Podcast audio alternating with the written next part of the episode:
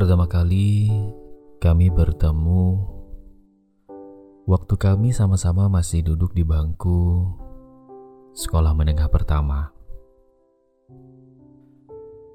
Perkenalan yang mungkin bisa dibilang sangat tidak disengaja. Ya walaupun semua sudah merupakan rencana Allah. Dia begitu periang, energik,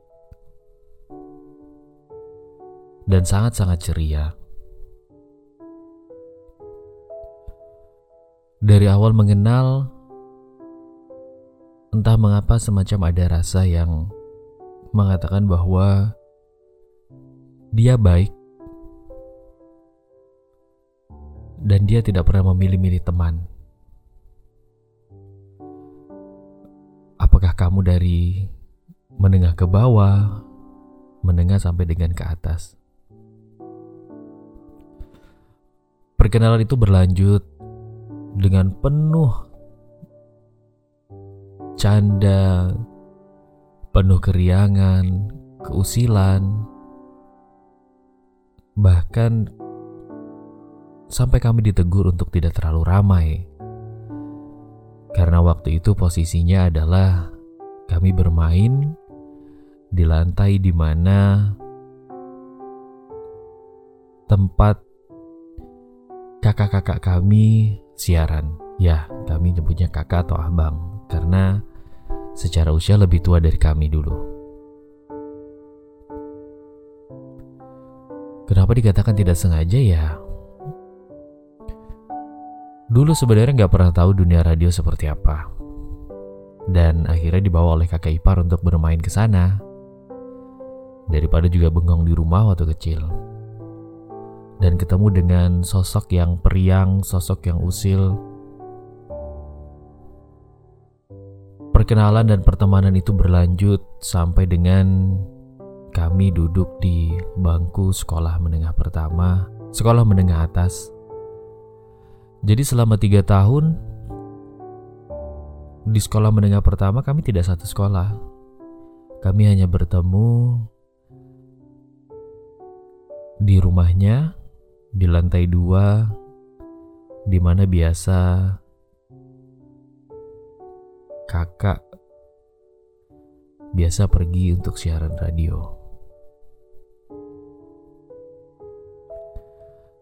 Dan akhirnya sampai di sekolah menengah atas, ternyata kami satu sekolah.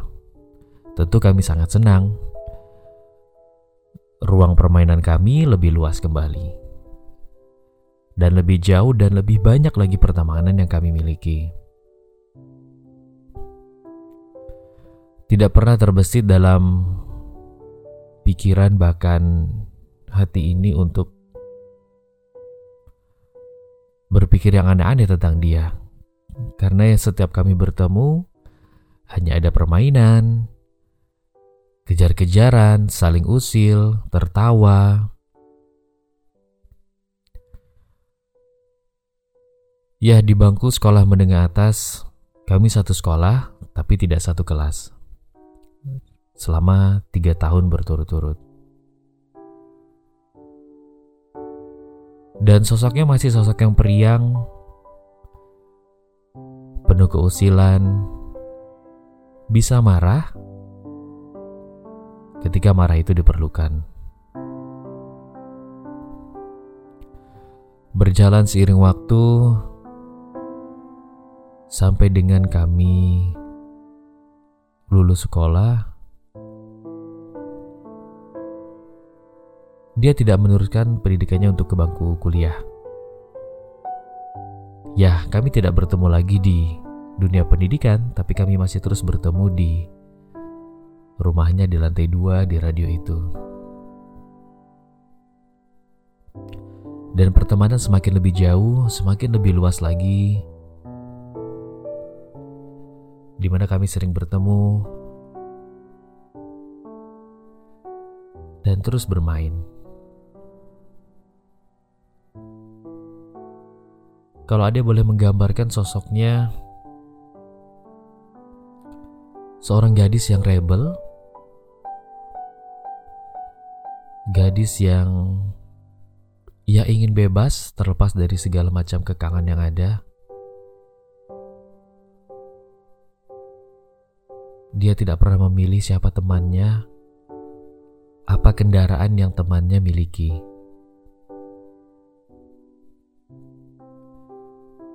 Karena dulu ada pernah nyeletuk. Kamu gak malu? Aku pakai motor butut loh ini. Sementara kalau kamu pergi dengan pria-pria itu, motornya udah keren dan bahkan mobilnya udah sangat-sangat keren. Terus dia jawab dengan sangat sederhana. Jawaban dari seorang cewek yang rebel, yang secara materi dia berkecukupan dibanding dengan adik. Dia hanya jawab, Ya kamu teman aku. Dan aku berteman gak pernah pilih-pilih. Yang penting kamu asik. Oke, pertemanan itu terus berlanjut dan terus berlanjut. Bahkan kalau bisa dikatakan, ada cukup tahu siapa aja pria-pria yang mencoba mendekati dia, merayu dia, atau bahkan mencoba mencari keuntungan dari sosoknya. sampai dengan saat di mana pertemanan ini sudah sangat lebih jauh, bahkan sampai dengan dia dekat dengan yang menjadi suaminya saat itu. Ade juga sangat tahu dan cukup akrab. Beberapa kali sempat ngobrol, bahkan berkunjung ke rumahnya.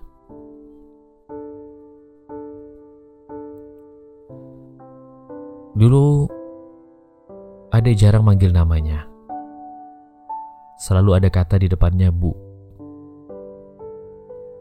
Bu, kita mau ke mana lagi nih? Bu, kita mau belanja apa lagi? Ini kita mau ngapain lagi, Bu? Ya, Ade memanggilnya Bu.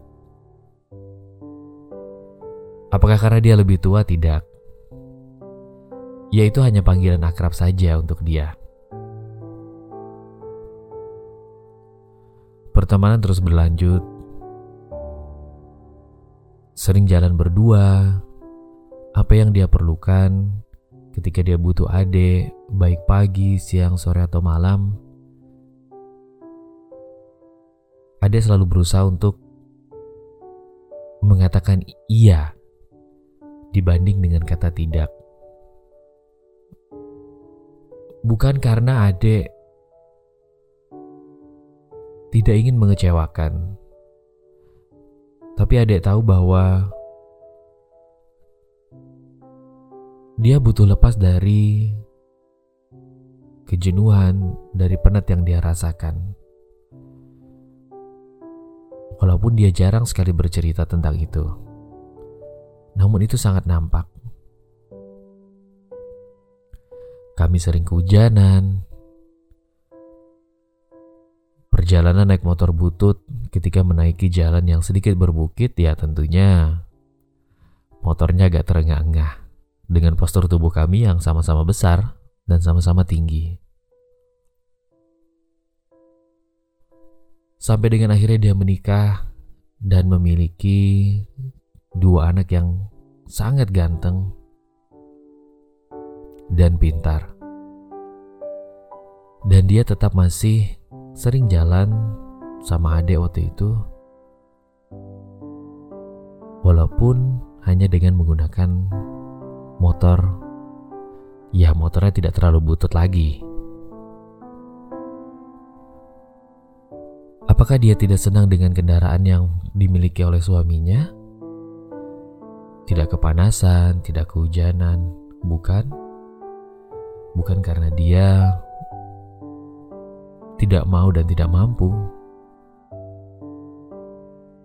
Kami sering jalan berdua ke mall atau sekedar pergi makan, pergi jogging pagi. Dan seperti yang Ade bilang, hampir jarang yang menolak ketika dia minta untuk ditemani jalan, keluar, pergi ke satu tempat Karena Ade tahu dia butuh teman dan dia butuh suasana baru. Sampai pada akhirnya Ade mendapatkan kabar yang cukup memukul cukup memukul perasaan dan hati nurani ini tentunya. Bahkan hampir tidak dapat dipercaya bahwa teman adik yang kami sama-sama periang, kami sering bermain bersama, bercanda, usil bareng, harus mengalami ujian yang cukup besar Sepanjang kami berteman dari awal mengenal sampai dengan akhirnya kami harus berpisah. Cukup lama dia menahan rasa sakitnya. Berbagai macam obat, berbagai macam cara sudah dia tempuh. Sampai-sampai kedua anaknya tidak bersekolah lagi.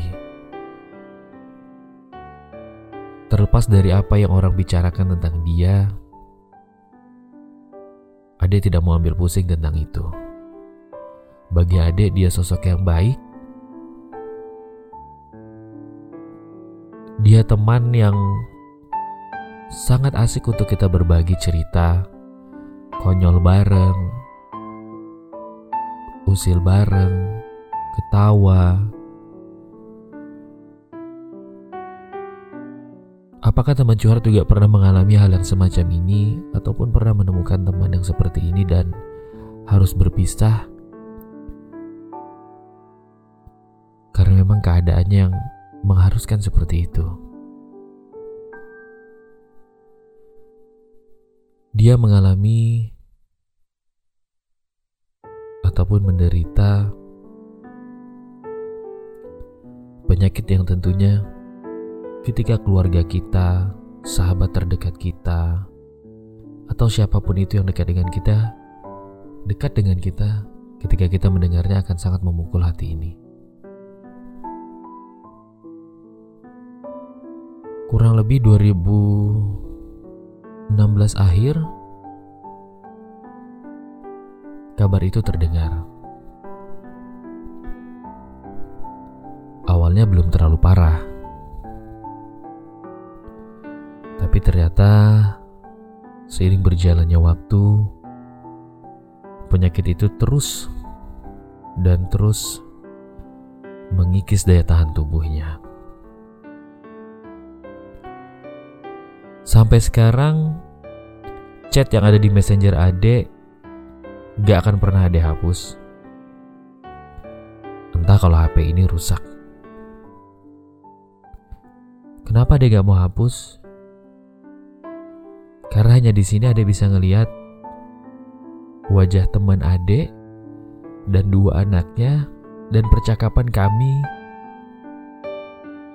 pada tanggal 3 Mei 2017 tepatnya pukul 16.56 di mana chat itu terakhir pada tanggal 14 Mei 2017 pukul 14.55 Dan itu adalah chat terakhir kami. Ada rasa penyesalan dalam diri Ade yang sangat-sangat Ade sesali ketika waktu itu tidak sempat dan tidak meluangkan waktu untuk menjenguknya. Bukan karena Ade nggak mau, cuma memang keadaannya dulu Ade belum bisa untuk menjenguknya. Sedikit adek berikan percakapan yang ada di messenger ini. Percakapan terakhir kami. Waktu itu adek udah tanya. Apakah sudah check up kembali ke dokter untuk mengetahui kanker ini sudah sejauh mana dan apakah sudah sembuh dan perlu penanganan apa aja? Dia membalas, "Aku terakhir Cek kemarin stadium 2B. Setelah itu tidak pernah cek lagi. Dari hasil lab dijelaskan itu adalah cancer cervix solid dan bla bla bla yang sampai dia sendiri bingung untuk menjelaskannya. Keluar masuk rumah sakit, transfusi, dan telah diperkirakan sudah sampai dengan stadium 3. Awalnya ada opsi untuk biopsi. Tapi suaminya merasa iba dan merasa kasihan melihat teman adik yang merupakan istrinya ini pendarahan hebat dan takut mengalami drop karena mungkin banyak kekurangan darah. Segala macam upaya telah diusahakan untuk kesembuhannya. Dan di akhir chat dia masih sempat bercanda, teman curhat. Ini lagi habis potongi buah. Malas nyuruh suaminya karena bentuknya nggak karuan. Semoga Bu Ayu tenang di sana.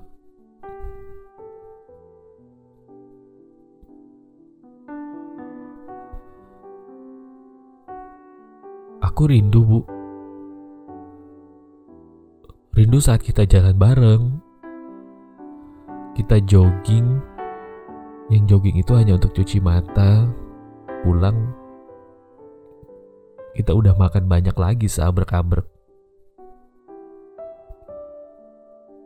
Ingat gak bu waktu kita jalan ke mall dan saat itu kita sangat-sangat rembes? Karena awalnya kita gak pengen ke mall sih. Jadi ya udah sendal jepit celana pendek kaos oblongan aja Rindu bu. Jalan bareng. Kehujanan malam-malam saat itu ulang tahun kamu. Dan aku cuma bilang Maaf ya bu, aku gak bisa ngasih kamu kado. Anggaplah ini kado untuk kamu Di mana aku selalu berusaha untuk menjemput dan mengantarmu Ke mana pun yang kamu inginkan. Maafin aku bu di hari-hari terakhirmu aku gak sempat membesukmu. Tapi aku selalu berusaha mendoakan kamu, Bu. Semoga kamu tenang di sana dan Allah ridho dengan segala kebaikan yang telah kamu lakukan semasa kamu hidup. Sumpah, Bu, aku rindu Bagaimana kalau kita bertemu dengan teman-teman? Ingat gak? Waktu kita rekreasi sekolah ke pantai, saat itu aku bingung naik ke dalam bis. Duduk sama siapa ya? Tiba-tiba kamu dan Dina sudah menyiapkan tempat untuk aku, tepatnya untuk kita bertiga. Kita konyol bareng, seru-seruan bareng. Sampai kita dewasa bahkan ada candaan, dulu Dina adalah ojek khususmu. Dan ketika Dina sudah berumah tangga, akulah yang menjadi ojekmu. Ya aku rindu bu, jadi ojek kamu. Menjemput dan mengantarmu berbelanja, dan ke mana pun itu. Teman curhat, sahabat Ade ini namanya Ayu, dan Ade selalu memanggilnya Bu Ayu. Dialah sosok periang, sosok usil, dan bisa marah. Pernah suatu ketika waktu di bangku sekolah menengah per menengah atas, dia sempat marah dengan Ade. Kamu ngapain deket-deket sama cewek itu? Dia nggak baik. Serebel-rebelnya dia, dia adalah teman yang penuh dengan perhatian. Ya, sebagian orang mungkin menganggapnya gadis nakal, rebel, punk, dan segala macamnya. Ya, mereka hanya bisa menilai Bu Ayu dari luar. Karena mereka tidak tahu bagaimana sosok, seperti apa sosok Bu Ayu sesungguhnya.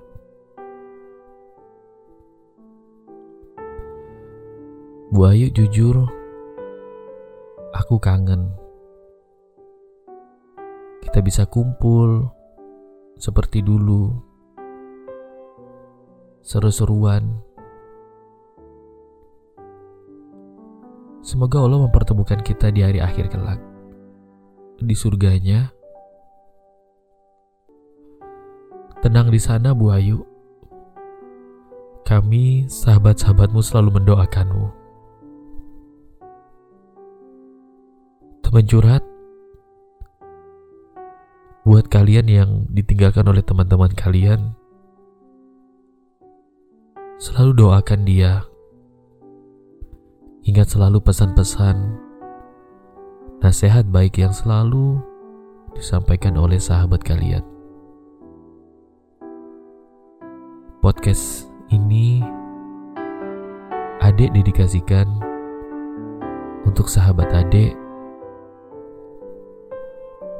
Ayunita.